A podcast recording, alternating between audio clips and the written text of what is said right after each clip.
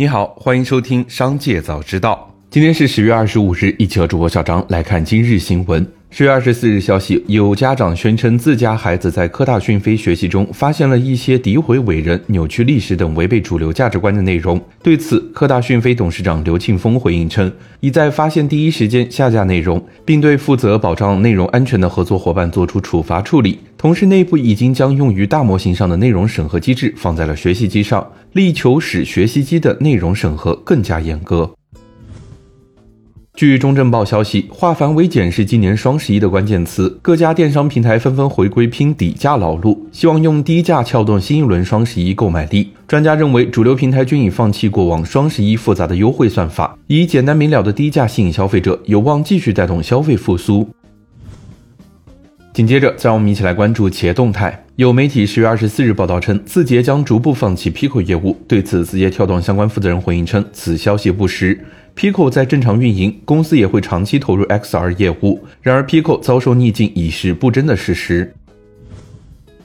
上市仅八十四天，富尔佳交出了一份营收净利双降的财报。最新发布的三季报显示，二零二三前三季度，富尔佳营业收入为十三点三九亿元，同比增长百分之一点八六；规模净利润为五点三六亿元，同比下滑百分之十七点三三。今年八月一日，富尔佳成功登陆创业板，发行价为每股五十五点六八元。至十月二十三日收盘，富尔佳股价报收每股四十点一元，下跌百分之三点九五。与发行价相比，富尔佳的股价已跌去百分之二十七点九八。总市值也减少了约六十二点三三亿元。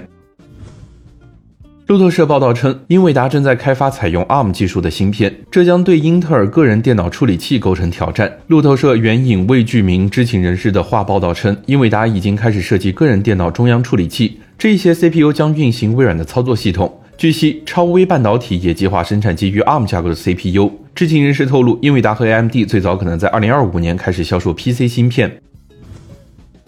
广汇汽车十月二十四日在互动平台表示，近日公司确实收到了宝马中国及华晨宝马颁布的最新追加补贴政策，针对二零二三年下半年完成一定销售指标的经销商，宝马主机厂将给予单车一万两千元的额外销售折让。广汇汽车及子公司广汇宝信作为宝马品牌在中国的头部经销商，旗下拥有四十余家宝马 4S 店。宝马本次的补贴政策有利于提升公司的盈利能力。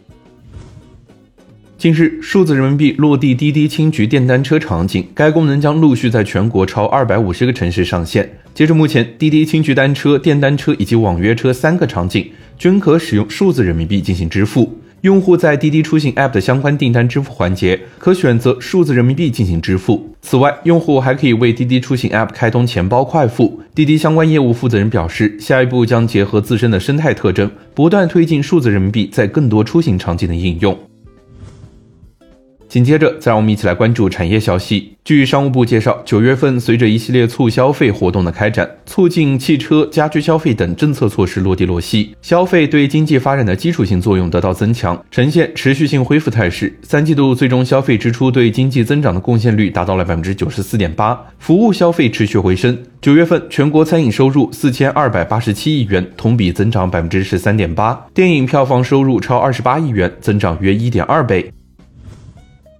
国际能源署表示，因电动汽车增加等因素削减了投资增长的理由，全球化石燃料需求将在二零三零年前见顶。为工业化国家提供建议的 IEA 报告与欧佩克的观点形成了鲜明对比。欧佩克认为，石油需求将在二零三零年后长期增长，并呼吁对石油行业进行数万亿美元的新投资。不过，国际能源署也表示，就目前情况来看，对化石燃料的需求仍将过高。无法实现巴黎协定将全球平均气温上升限制在1.5摄氏度以内的目标。